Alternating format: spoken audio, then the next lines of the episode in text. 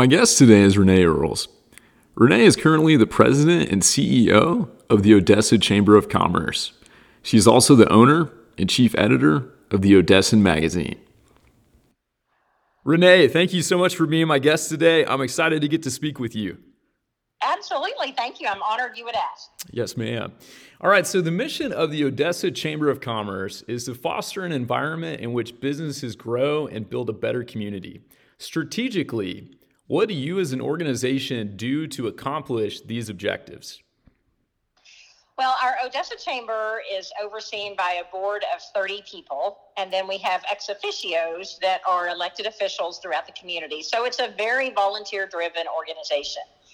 And I think we're really good at having our finger on the pulse of the community. I think one of the best things that the chamber does is bring people together and bring the right people to the table to talk about community issues. So, most importantly, I think we communicate. We communicate with our members, we communicate with our volunteers, our community as a whole, um, really stay on top of what our community issues are.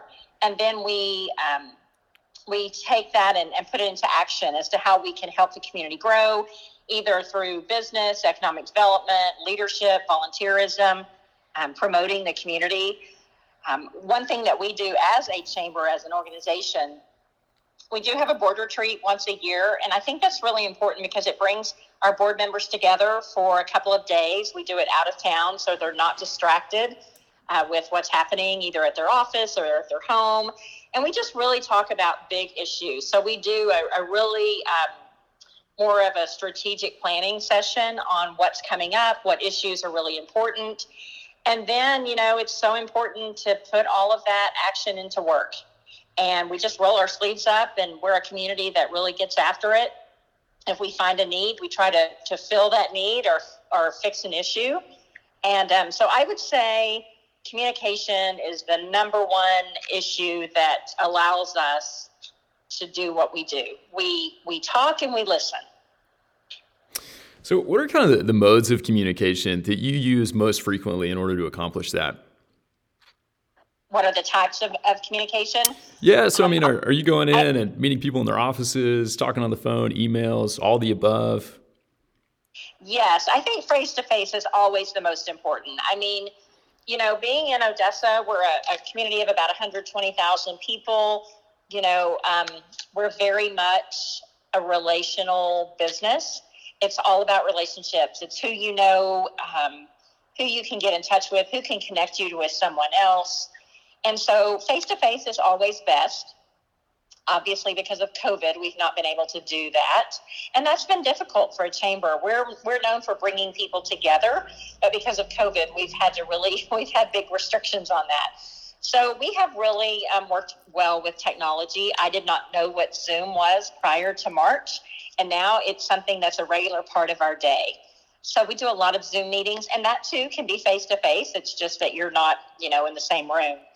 Our um, our chamber also communicates a lot by email. Um, we send out a lot of emails. In fact, sometimes we might send out too many. So we really try to make sure the information we're sending is important. Uh, we have an email list of about 3,000 people, and those are members, those are volunteers, um, board members, you know, people who are engaged with the chamber. And I think that's one of the, the best ways that we can get our message out. Um, we also, um, you know, have uh, we did up until COVID hit, we had a monthly mailer where we would actually bring our staff together. We would spend half a day putting out this mailer that a big packet that might have, you know, 15 different sheets of information, not only from the chamber, but some of our businesses.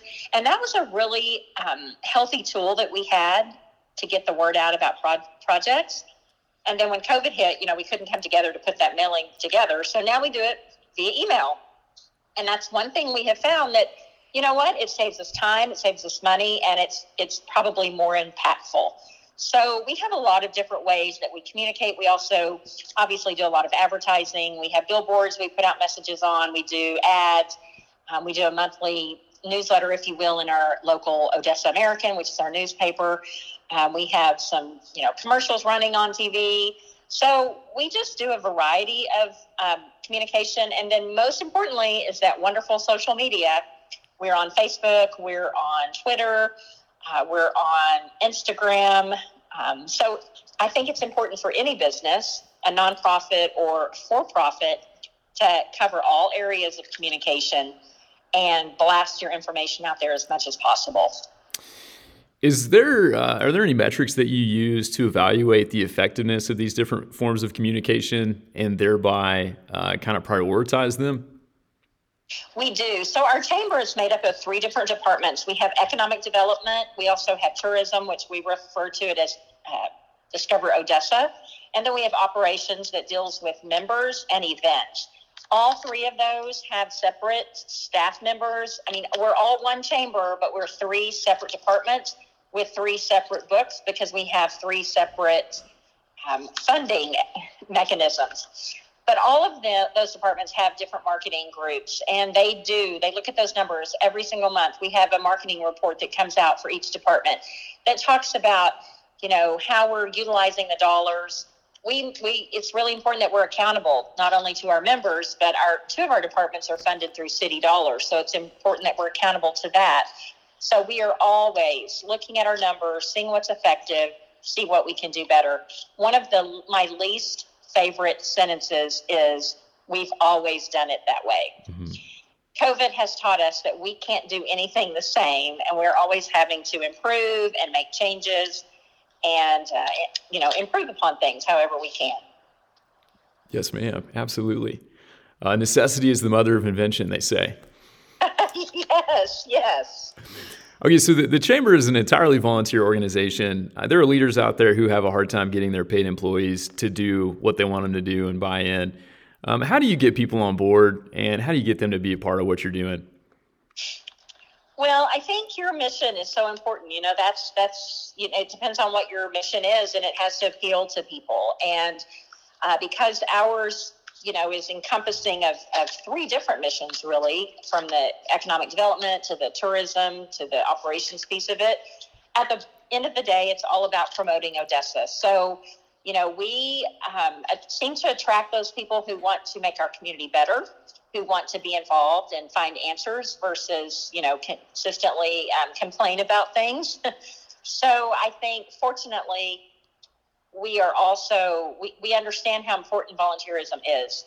We know how important it is to be a good corporate citizen and provide time for your employees to volunteer. Therefore we are always uh, providing our employees time to go volunteer. This week we have you know maybe 15 to 20 slots that are being taken up by chamber volunteers chamber staff who is out volunteering at our local vaccine drive so we practice what we preach. We encourage people to get out there and be a part of the solution rather than sit back on the sidelines. Yes, ma'am. Um, so you interact with leaders of all different kinds of organizations. In your mind, what is it that successful, effective leaders do uh, that other leaders are not doing? Well, I think the first thing is you have to lead by example. You can't ask someone to do something that you're not willing to do yourself. So I think it's always lead by example. Um, the other thing is, you know, allow people to get involved in something they have a passion for. Um, encourage them and engage them to be part of an issue or part of a stand and and believe in what they're doing. It's hard. It's like say, in, in sales, it's hard to sell something you don't believe in, or it's hard to sell something you don't like. You're better at something when you enjoy it. So we encourage our volunteers to get involved. We have a variety of ways for them to be involved. We encourage our employees to volunteer at different, you know, events. Um, I think one of the biggest thing is you can't micromanage. Leadership is very much like management. You have to tell people what you need and what you want them to, to accomplish and let them know you're there to help them but you're not there to micromanage them. So, you know, let them loose, let them do what they want to do. And oftentimes they're going to do it far better than, than you would. So, if you give them a sense of autonomy, uh, they'll go off and do it themselves. But then also, it'll just require less energy from you as the leader because you won't have to spend as much time giving them direction, managing them. Gives you space to be hands off with a better product. Yes, and I think again, communication is key. If you give them some parameters and tell them what the end goal is, then you know let them figure out a way to get there. Yes, ma'am. So you've been a leader uh, in the private, healthcare, and nonprofit sectors. What are leadership styles and or strategies that have served you well across all three? Well, again, I think it's just having a passion for what you're interested in. I think, you know, most importantly, you have to believe in the mission. You have to believe in what you're doing. You have to, you know, it it goes back to you have to love what you're doing. If you enjoy it, you'll do a good job at it. You don't mind doing it, you know, long hours and and odd hours.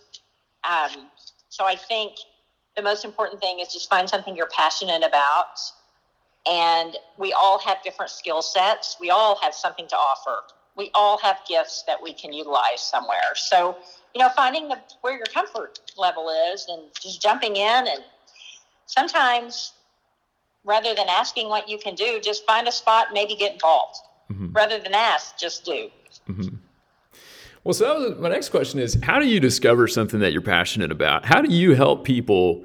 find what they're passionate about so that they can jump in and get involved and be a part of that? Well, and I think that's, you know, I, I think sometimes, first of all, your passions may change. And second of all, you know, I think you jump into things. I know, you know, just even when I was a young single professional starting out of college, you know, I worked in um, at, at, one of the TV stations, and I had the opportunity to get involved in a lot of different things. So it gave me the option to find out what I enjoyed and what I liked. Um, and I, I think every community, you know, every community has a chamber. Every community, most communities have a United Way. They all have a variety of organizations that you can serve with and volunteer with, and you know, just asking around and finding out what's available in the community, what the needs are, you may have a passion for education and then you can drill down you know maybe you have a passion for younger children in the elementary level or you may be more interested in a high school age child. And you know maybe you're interested in sports and you can help out in sports. Maybe you're not athletic at all but you can be great at working at a concession stand. Um, on the flip side of that you can be really hands on and you know serving at the Salvation Army or working at a homeless shelter, feeding the individuals. Or if you don't want to be as hands on, you know, maybe they need someone to sort through clothes in the back of the, the garage, or they might need someone to go shopping to buy some of the food that's sold. So, I mean, it, there is just endless ways for people to get involved. And then, you know, sometimes you just need someone's expertise. Maybe if you're good at communicating, they need a board member who can take care of the communications. Or if you're a good, you know, if you're a good accountant or you're good at math, they need someone to take care of the financials. I mean, there's just a role for everyone. And, you know, I, I, I started serving with the junior league probably 25 years ago. And one of the things that they always recommended was, you know, get out of your comfort zone serve in a capacity that you're not accustomed to. And I thought that was great advice because it really did teach you, you know, to get in there and it's not a job, or at least it's not, it is a job. You're just not getting paid for it. So it gives you an opportunity to try some things that maybe you wouldn't do in your work setting. I love the idea of discovering your passion experientially. Because I think a lot of people just kind of take a passive approach. They're like, oh, I'll read some things, I'll talk about some things, I'll think about some things, and then I'll just magically discover it. And I mean, that hasn't been my experience. I'm assuming it hasn't been your experience. And uh, people just need to get out there and try some different stuff. Well, and two, as you, you know, my passion 20 years ago is different than my passion is today. So I often tell people that I think volunteerism is episodic. And what I mean by that is there may be a year where you're totally maxed out on your time, you just don't have time to do anything you know maybe you're you have two jobs and you're taking 18 hours of work and you just don't have a lot of spare time to go volunteer so it might be this one time every quarter or you know once every six months that you can go volunteer somewhere. But then the next year you find yourself you're employed you're working you're single you have no kids and you've got a lot of spare time on your hands or you want to go meet new people. So you have a little bit more time on your hands. So you can devote a Tuesday or Thursday night from five to seven you know, working at the food bank or, you know, working at the community garden. I mean, it, again, life is just fluid. And so you have to make the time when you can. And absolutely, it doesn't matter if you're donating an hour a week, an hour a year. I believe that giving is when you volunteer, you get so much more back. I think it's selfish because we we get so much back for giving those few hours. So it's always well worth it. Yes, ma'am. Just kind of touching on time management. You're one of the busiest ladies I've ever met. You do all these things so well, and you have a beautiful family, incredible career. How exactly do you prioritize? How do you allocate your time, energy, resources uh, to be able to do all these things at the high level that you do? well, thank you for that. I don't think I, I um, do it very well, but I tell you, I do a lot of, um, I don't sleep a lot. And um, I tend to um, multitask. Um, you know, I, I'm not one to really, I don't have a lot of spare time and I don't like to sit and be idle. Mm-hmm. My weakest link is sitting down and watching TV. I, I could just do that. I love watching shows and documentaries and different things, but I just feel so wasteful. So um, COVID has really, you know, allowed me to do a whole lot more of that, but I feel like I'm being so lazy. But um, again, I think it's just finding the passion. You know, if things are important, you make time for it. You know, I'm I'm not one to make time to go exercise because it's it's not important to me. But my goodness, I need to do that for my physical mind, my spiritual mind, my mental capacity. So you know, there's we all have the same amount of time in the day, and you just have to prioritize and, and make it happen. Yes, ma'am. You've been successful in all these different industries. What are some ways in which your current role as the president and CEO of the Chamber of Commerce have challenged or stretched you in ways that you hadn't previously been so? Well, um, so this was the, it, it, was different for me. I had served on the chamber board. I'd been the chairman of the chamber. I'd worked in a volunteer capacity for the chamber for many, many, many years. And so being on the staff side of it was very different for me. But one of the most challenging things is that, you know, in any community, um, it, just having a vision for your community and, and knowing what's what the, the end goal is for you know 20 30 40 years that we make decisions today that may not ever take place until i'm long gone. But just having that um, vision and and knowing that you know you're, what you're doing is making a difference for those generations down the road. You know because we have funding that is um, again we have three separate departments with three different uh, funding mechanisms. And two of those two of the three are from city sales tax and city hotel motel tax. So the um, political atmosphere is always something that we're really staying on top of and aware of.